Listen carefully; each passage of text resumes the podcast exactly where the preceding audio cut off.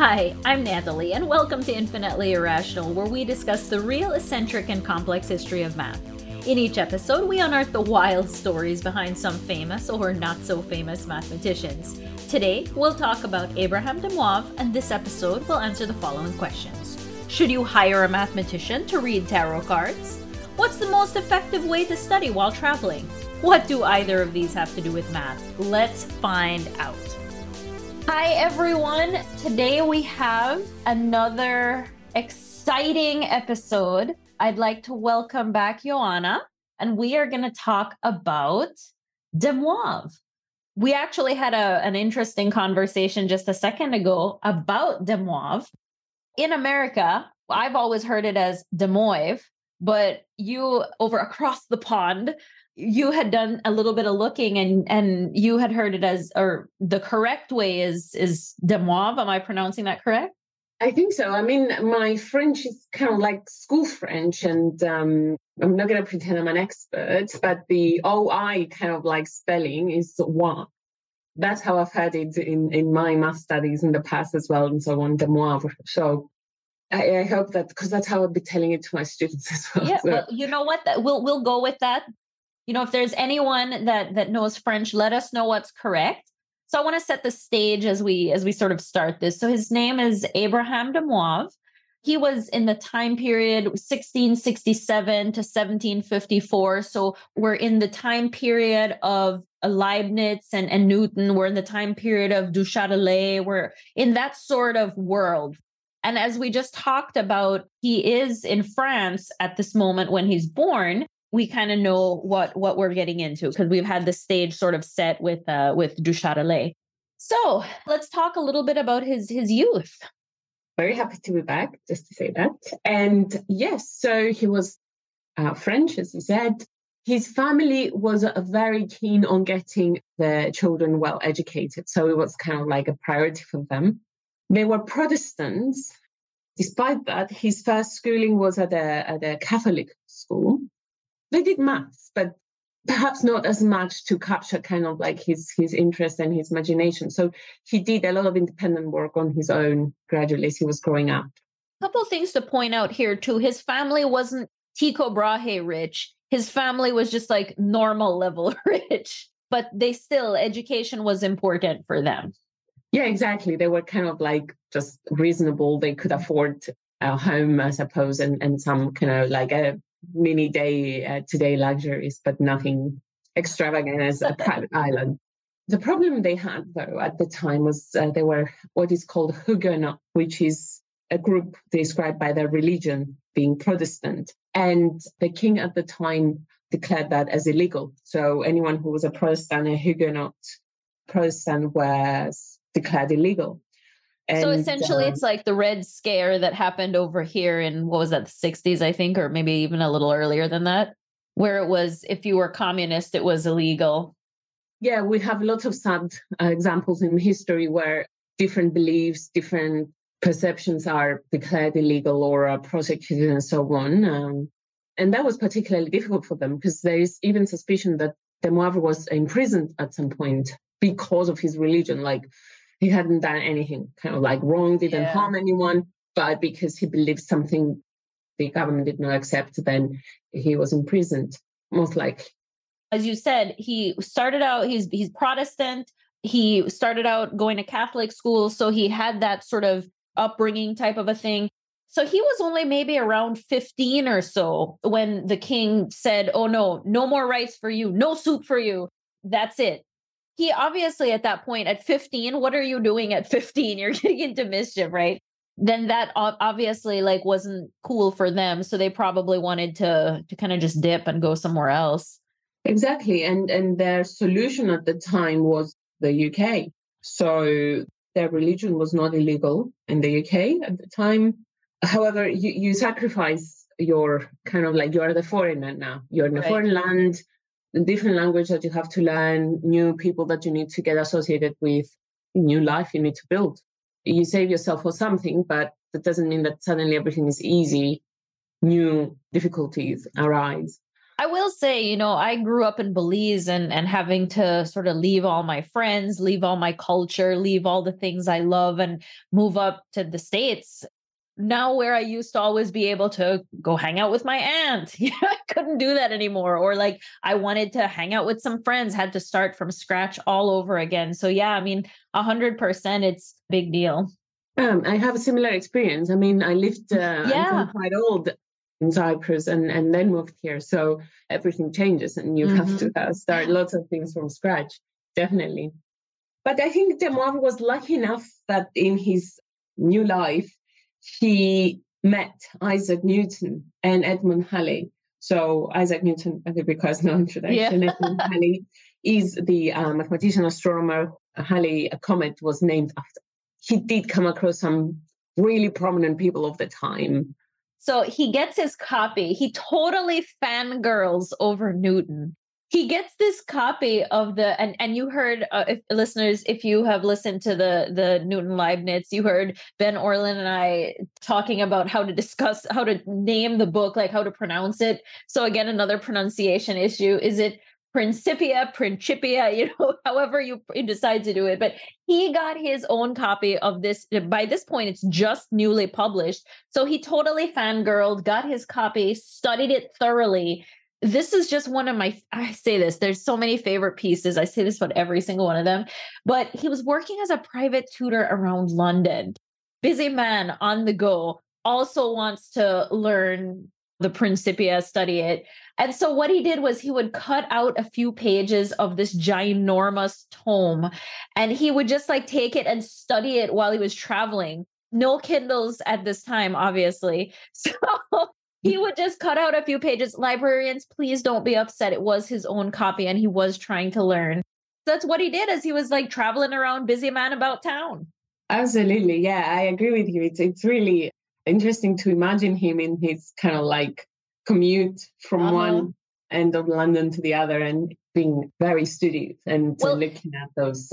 Now it begs the question if you were in New York today, let's say, you're taking the subway, you can have your headphones in, you can have, you can do your studying. What is the method of transportation in like 1687 London? Are you riding a bike and reading these things?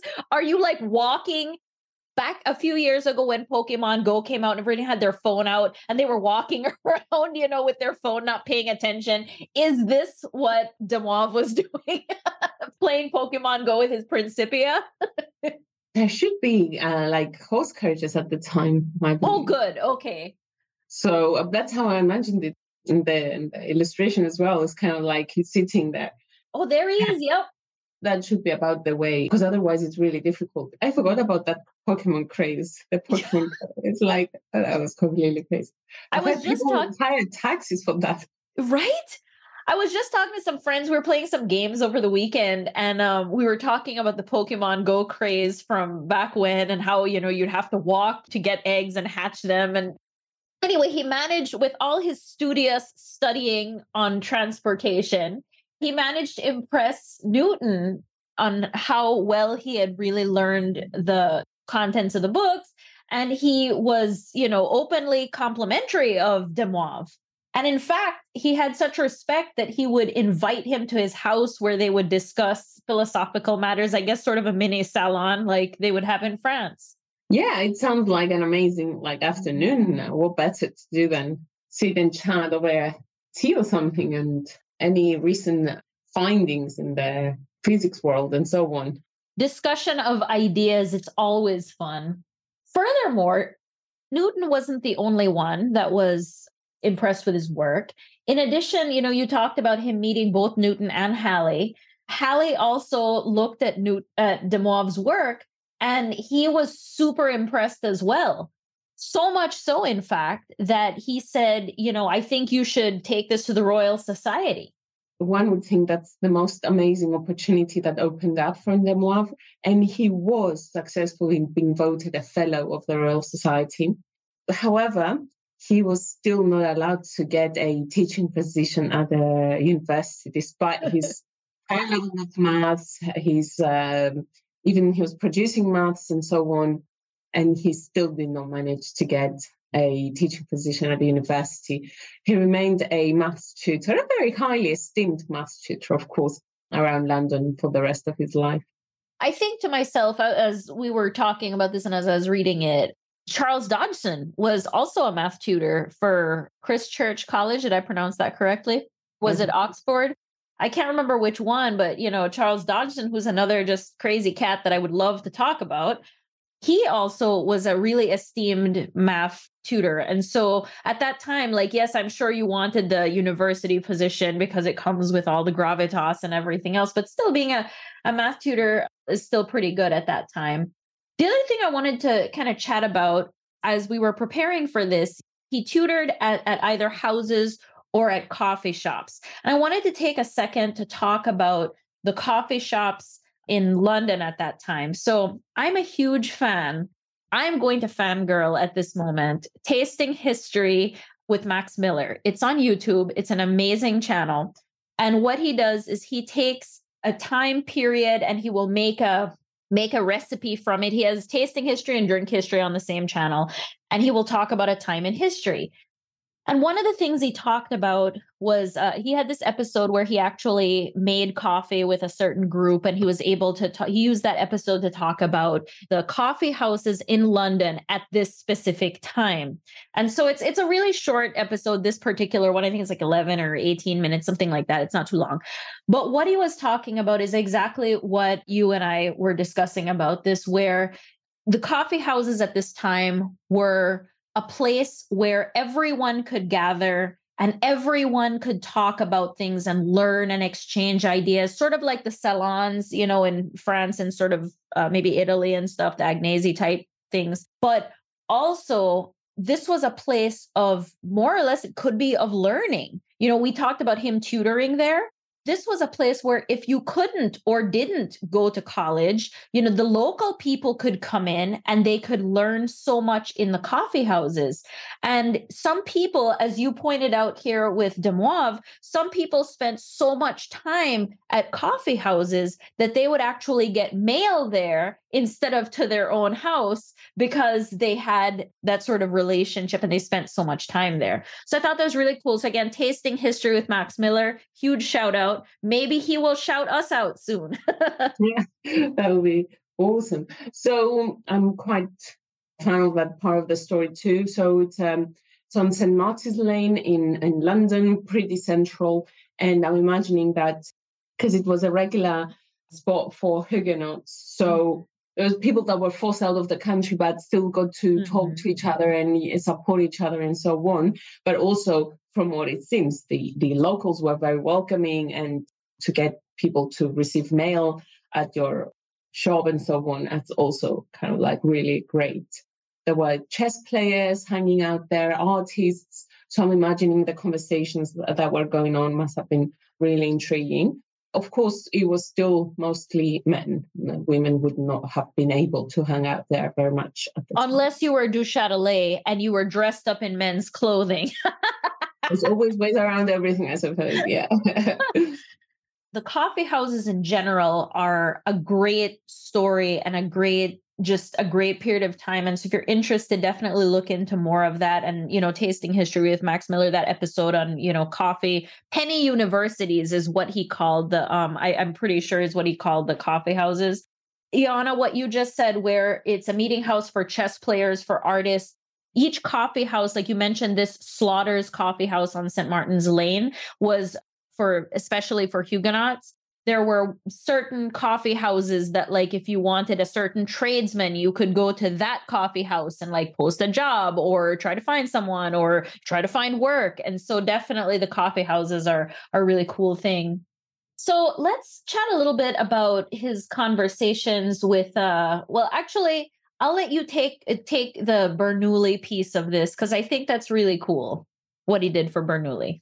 He was in regular correspondence with other mathematicians. Obviously, at the time, the that was the way to communicate and, and exchange ideas and so on. And uh, one of his regular correspondents was Johann Bernoulli. And he would let him know about what's going on in London, and Bernoulli would give him his news from his side of the world as well. And um, Bernoulli and being Swiss, right? Indeed. through this interaction that he had with with Bernoulli and, and the knowledge that he had of his work to get Bernoulli to be voted into the Royal Society as a fellow as well. Of course, the story ended a bit abruptly because, as you said before, with the Newton versus Leibniz dispute, Bernoulli was more uh, supportive of Leibniz. Uh, Demoivre, being a close friend to Newton, it was not quite possible to support Leibniz, I suppose, at the time that's when their correspondence ended. But that happened after Bernoulli was voted as a fellow of the Royal Society. Again, this is such a just a a sad period of time because at this point the line's drawn in the sand and it's like all right team newton on this side and it's like but you're my friend and and uh, well no you're team leibniz all right you're on that side no longer can we be friends it's just such yeah, a mean, shame because you think about all the how how much further we could have gotten given that if we had just continued to put our collective you know, why do you have to have your name on something but it, it's fine it's fine You're completely right. I mean, uh, Leibniz was completely destroyed after that. Mm-hmm. Uh, he mm-hmm. died a year later. Yeah. And then nowadays, uh, it's pretty strong evidence suggesting that the two discoveries were kind of independent. And they would never be completely independent, were they? They were bouncing ideas off right. of each other. And it's kind of like you need interaction with other people to progress your ideas most of the mm-hmm. time. It's very rare that you can just wake up one morning and something will just occur to you. So, and have two names on, on something, it's okay. There's so many things these days right. that have two or more names on them. Which there's is- a thing that says there's no original idea. And I think at this point in time, today, 2023, I had to look just now. I'm like, are we 2023? Because what is time anymore? and I think now it's true, right? We've had so many sort of iterations. It's like, oh, yeah, I can see you read enough books, you watch enough TV shows and movies and all that. You can clearly see the inspiration for each subsequent thing. Now, at the time, 1690 whatever 1700 at that time sure there are all these great discoveries and things like that but how plausible or implausible is it knowing that the same information is out there you probably have access to some of the same similar stuff that two people could come up independent of each other with the same idea? We talked about this on the on the newton leibniz episode but it's you know it's it's such a shame such a shame. Let's talk about some of the math that that he's done Demoivre contributed to several areas of maths, and uh, we have theorems carrying his name today. Mm-hmm. One of his earlier books, called the Mensura Sortis from 1711, is where we find one of the very early definitions of probability, terms similar to favorable, what we call favorable or unfavorable uh, outcomes today. Uh, later, uh, in 1718, he wrote something that translates into the doctrine of chances or a method of calculating the probability of events in play. And he was calculating probabilities on games that were very popular at the time. Basically, it became like a popular book for the gamblers of his time. it seems like there might people there might be some people that were going and ask him for his advice on where to uh, place their bets and so on but we cannot be sure. There's no clear evidence on whether he was paid to give that advice or not. So definitely building on some of the work that Cardano did and some of the work that we had with Fermat and Pascal and all that sort of stuff you know we're we're at the again the same time period and with that crew before it was like the gods rolling dice for the world and now we're starting to discover like if you have loaded dice you can win. There are you know things that you can do to up your chances and what might be the best thing to bet on just setting the stage again for for that time period. So yeah definitely. And i love that here he is. He's like you know it, it's kind of like what we think about today maybe is like the the astrology or the fortune teller where it's like i'm to go pay money for them to tell me what i should do next in my life because maybe i'll have the best chance of success. So he's kind of the early tarot card reader except totally legit. I've never thought of that connection but i like it. Yeah at least this one is legit. You can like trust those probabilities. I thought it's really interesting that he kind of like started describing independent events for the first time as well. Lots of students definitely confuse mutually exclusive with independent. So mutually exclusive cannot happen at the same time. Independent do not affect one another, but they could happen at the same time. An example would be maybe like, oh, I took an Uber home and then my favorite movie was on TV. Those are independent because they have nothing to do with each other. Mutually exclusive, maybe an example of that might be like, I've bought one book and then I bought another book in two separate transactions. Those cannot occur at the same. I mean, they could if I bought them at the same time, but for purposes of this, I have two transactions, so they wouldn't be able to occur at the same time. Yeah, or or things like it's raining and it's not raining. Anything that if something happens and I went and I didn't go, or, and things like that. Anything that everybody knows the saying like i want to have my cake and eat it too. But i actually did some some like research on this because i was like if i have my cake why wouldn't i want to eat my cake also? That's stupid. Otherwise i wouldn't have a cake. The correct phrasing is actually i want to eat my cake and have it too. And i was like mm-hmm. there it is because no you cannot have you cannot eat your cake and also have it but you certainly could have your cake and eat it too, which is, I think we can certainly circle back around this to talk about this exact thing when we talk about Godel in a future episode. But yeah, so that's a mutually exclusive example that I think is. Yeah. A- no, I love it. I didn't know. I, I knew it as have it and eat it, as uh-huh. you said. And yeah. I was imagining it on a on a kind of like centerpiece on a table waiting for guests. And if I eat it, I cannot have it there. But the other way around makes a lot more sense. Thank you. Yeah, I, it drove me nuts for I can't tell you how long of my life. And I was like, there has to be. There's no way. Of course, I want to have my cake and eat it too. so, yeah, so we've got independent and mutually exclusive. I'm sorry, I totally interrupted you on that because I got really excited, but go ahead. oh, no, I loved your example. It's great. It makes so much sense. So, yeah, independent events he came up with the definition and the formula for independent events. So the probability that two events happen at the same time, if it's equal to the product of their individual probabilities, mm-hmm. then they're independent. But the big thing is that also goes backwards. If you know they're independent, then you can use a formula.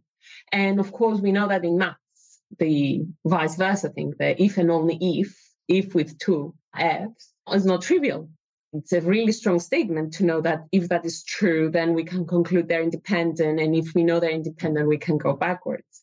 I think a, a simple uh, kind of like example to illustrate the point is that if you know shape is a square, then it's also a rectangle. But if it's a rectangle, it's not necessarily a square. So right. there are lots of statements that go only one way. So this relationship appeared in his book. Such a result is, was quite a ahead of its time in a way. I love we talk about these mathematicians and we always say they're ahead of their time. And I wonder is it like everyone that has these cool discoveries, are they ahead of their time? Or is it just that it was always going to be destined to happen? Because you think about like, I, and again, I keep going back. I guess for as much as I talk about them, Fermat and Pascal, right? Like certainly ahead of their time. But at the same time, it's like it was perfect for their time because it was gambling, but they would never have been able to foresee a world today where we're using predictive analytics, chat GPT, all these sorts of things, all born upon them just writing letters to each other about the unfinished game. Like it's just amazing to me. And I think to myself, is that ahead of their time or were they just like, no, we're just going to play around and doodle around and figure this out? And how it's used, right? That's, I guess, the important piece. I think you're making a very fair point here because I think it's possibly just a trivial phrase that we use without thinking thinking it through. Probably exactly on its time. It's probably came out when it was supposed to, when the everything was ripe enough to allow for that idea to emerge. So I think you're so right. I don't know how to get rid of that from my from my speech though, because it's so ingrained. Don't get rid of it from your speech because here's the thing, right? Okay, so another tangent because apparently that is that is very on brand for me an example I was talking to my husband the other day when I was still teaching, I had this student in class. So, so many of my students like sort of changed the way I think about things because that's like e- interacting with each person in the world. That's sort of how you change your perspective on things and they help you to be a better person and achieve like transcendence, I guess. But when I was teaching, I had this student for whom English was not his first language. And so he would come in and we would talk about whatever topics we were talking about. And he would consistently ask me, like, what does this mean? What does this mean? And so pretty early on, I was like, you know what? You look up the definition because this will be helpful for all of us. Let's see what it means in English in a way that, like, you explain it to me the way you understand it. And then we will relate it to math. And so a really cool example of that, right, is linear regression. So I'm going to look up right now the official definition of the word regression because that was what he did not know. The definition is a return to a former or less developed state. So that's the definition of regression. So I was like, all right, what does that mean? And he's like, what kind of makes it simpler? And so if it's like this complicated thing, it makes it like a lot simpler. And you think through a hundred percent a hundred percent what that is is linear regression, right? You take all these complicated points and you try to figure out what is the most like useful path or the simplest path through them is a line. And so once we saw that, and then this was, I can't remember what year this was, but this was when BuzzFeed had printed this like one of their listicles, and it was like they had kind of plotted out viewership for each season of popular shows. And then they also had drawn a line through it so you could kind of see the trends. So it was like, all right, all of the messy numbers in between, but look, you could see whether or not viewership is going up, going down. And so we did this throughout the whole semester where he would look up words, he would tell me what they meant. And then as a class, we would discuss it. Language is super cool and super important for that reason alone. So I don't think we should ever think to strike it, but have our cake and eat it too, I guess. Mm. It's interesting, isn't it? Because sometimes some of these math words, even if it's not your first language, they wouldn't mean anything to you. It's just a very strict mathematical definition. And some other times, or a use of a word in a specific context, and some other times it, it describes very well what it does. If you think about in math, the word and, the word or mean mm. two very specific things. But if you're in an English class and you're reading and you're skimming, they teach you to skim, like maybe in the when you're first learning to read and you know you're getting your skills of skimming and that type of stuff. And English will tell you skim over the small words like the and uh or when those are so important the coffee mug versus a coffee mug are two completely important and different things in math not so much in English, right? How would it affect if it's the or a, right? So I think it's interesting the vernacular and the you know the rules and stuff, but definitely related. I don't know the end and or. I think it's it's a whole kind of like it's a bit of philosophical approach to life almost. If you are an end person, I want that and that. Mm-hmm. It's not very likely that you're going to get everything you want. If you're more flexible, like oh, all that, all that, I think it's That's a lot true. easier to get what you want. I agree with you. Sometimes when you skim read or you just want to get the keywords in and, and stuff like that, but essentially it's it's a whole different approach to. Oh my gosh, I'm still processing what you said about the and and or person, and I was like, what happier people we could be if only we were or people. And I'm like, I'm going to, this is going to be my new thing. I'm going to be an or person. Ooh, let's create a trend. Let's be or yeah. people. Be or people. Honestly, I think all people will be much happier. A hundred percent. It's like it doesn't have to be exactly the way you want it all the time. It could be this or this, you know. That's awesome. I know we were talking, we kind of, again, my fault, and I would apologize, but then I'd be apologizing for my entire life. So, you know, I know we got off track. We were talking sort of about, I think we were just getting to the point where we were bringing in Laplace into this discussion of his math. We were just talking about, yeah, the independent events, mm-hmm. the kind of like if and only if kind of idea. And of course, there were some things that Demoivre stumbled across and uh, worked on them, but later mathematicians worked further on them and, and expanded when at, at, greater depth. So Laplace, as you said, was such a mathematician that reworked, took results and, and took them a bit further. And actually, there is some theorems that bear both of their names now, namely the central limit theorem and so on. That takes us further down into the normal curve and the normal distribution the normal curve if you're not you know a statistician that's kind of the bell curve that's kind of what you heard a lot when you hear professors talking about i'm curving a grade and stuff like that that's kind of all related to this but essentially the idea behind it being that most of the items should lie in sort of the middle you've got some outliers and so you know you can go read malcolm gladwell to learn more about outliers if you want but basically you've got you know a few that are like on on each end lower and higher and most are going to be in the middle exactly and there are surprisingly many areas in life in the world around us that follow the uh, uh, normal distribution of course mm-hmm. this also kind of shows us that even things that may seem obvious to us now they take a quite a bit of time until they're kind of like discussed, investigated, and polished to a level where it can be like a theorem or, um, right. or a general principle and so on. Like your example that that we were know, we have here is you know you think about with the normal uh, distribution think about something like height. Sure you've got some some super short people you've got some super tall people but most of the population in general is going to be within a certain amount of you know height so definitely that would be a good example of of normal distribution yeah absolutely and and i think even variations from country to country and so on but there's still like mm-hmm. very much a yeah. similar patterns right right right the other thing was that that De Moivre did was he provided an early solution to the Knight's Tour problem, which I just love this first off its name knight's tour. So if you think about in chess the way that the knight moves is it moves three spaces forward and then one space left or right so in kind of an l. The question was how can a chess knight go over the entire chessboard or how can it touch every space? So the knight's tour solution that he found had a starting and ending position far away from one another but basically would still touch every place on the board. And much like everything else, mathematicians subsequently have managed to find better and better ways to improve upon the solution. Yeah, yeah, I think it's one of those problems that we may not think of as necessarily mathematical, or when people are at school, like they wouldn't possibly come across this problem. But uh, formulating a, a, path, I think it's quite an interesting way to uh, navigate it.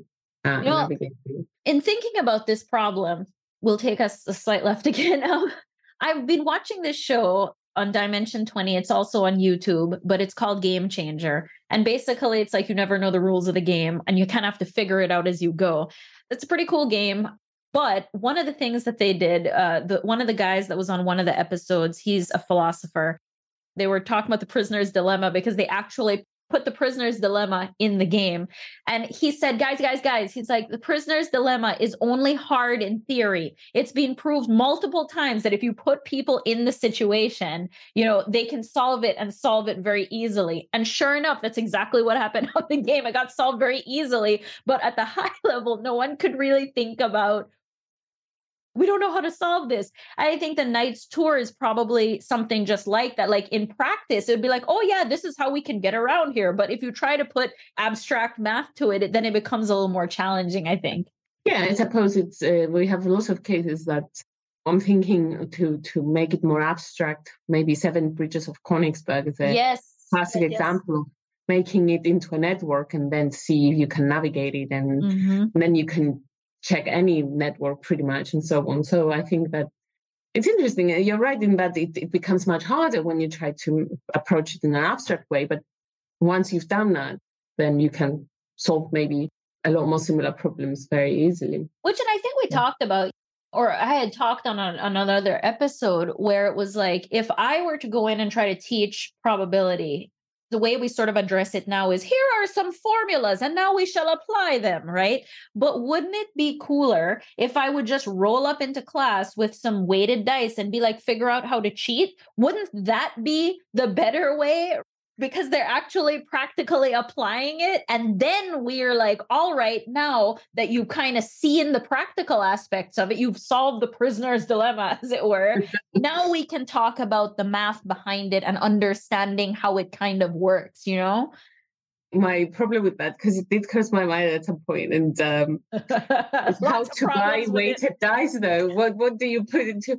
Oh, please, I would like some weighted dice. Like, why? how, how, can you justify such a purchase? I'm a maths teacher. yeah. okay. to say nothing of, let me teach you guys how to gamble.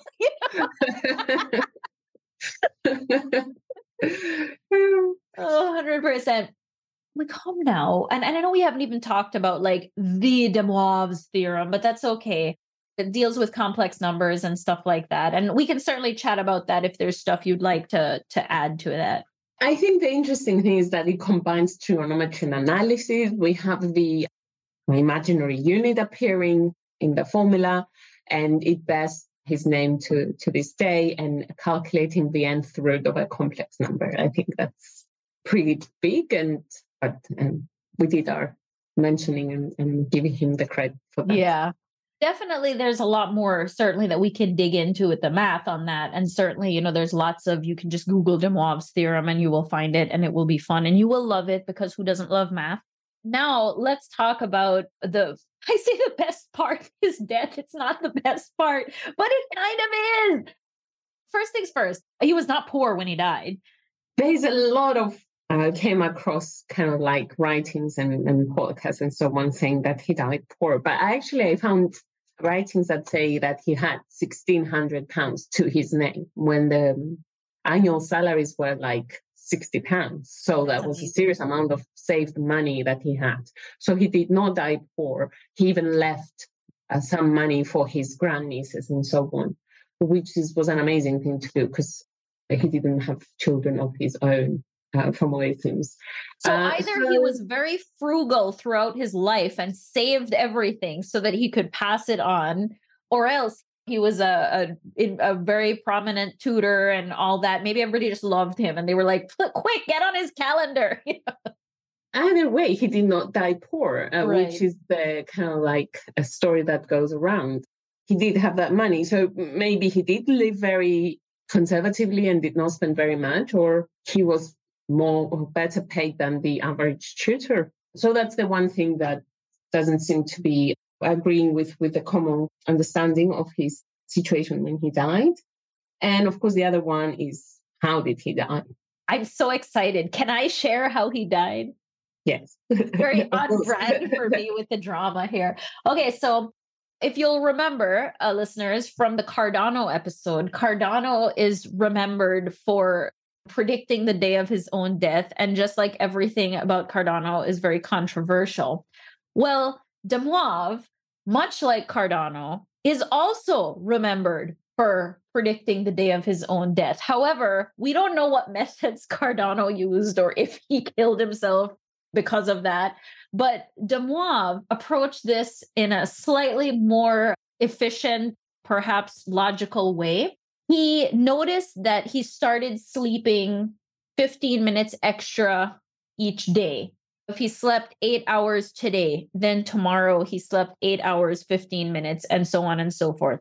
And again, I would like to highlight that he didn't have like a Fitbit or an Apple Watch or whatever to kind of track his exact sleep. So he's like just doing this, you know, he's tracking his sleep it increases by 15 minutes each day. So, using the arithmetic progression formula, he found the nth term that would equal 24 hours. And so, obviously, when he sleeps for 24 hours, then he would not be awake. And so, that indeed was the day that he never woke again.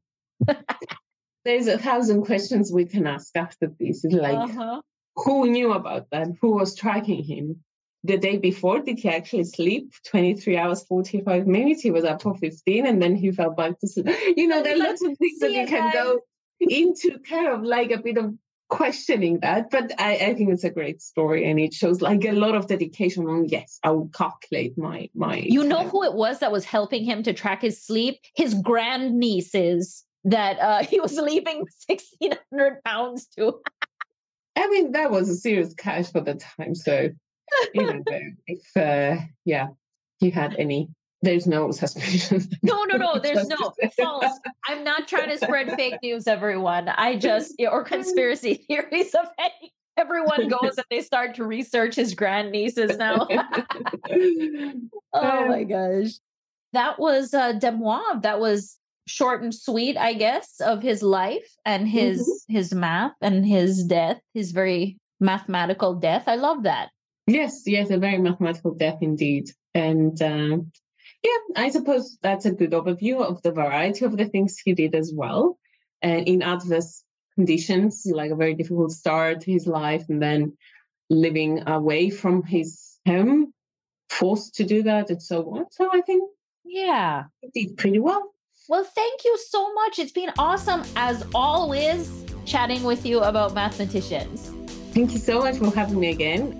Likewise, I very much enjoy chats about these mathematicians and all the interesting things they've done. And uh, yeah, thank you. It Tell was... us again where we can find you. I think the best place would be uh, my website. So it's ioannageorgiou.com. And because it's difficult to spell, I know that you put a link in there mm-hmm. in the mm-hmm. episode. So thank you so much for that. And then there's coming like events coming up, some workshops that I'm planning, and links to my books and all of that. So please visit the website. Thanks for joining us for today's episode of Infinitely Irrational. Can't get enough of the math and the fun?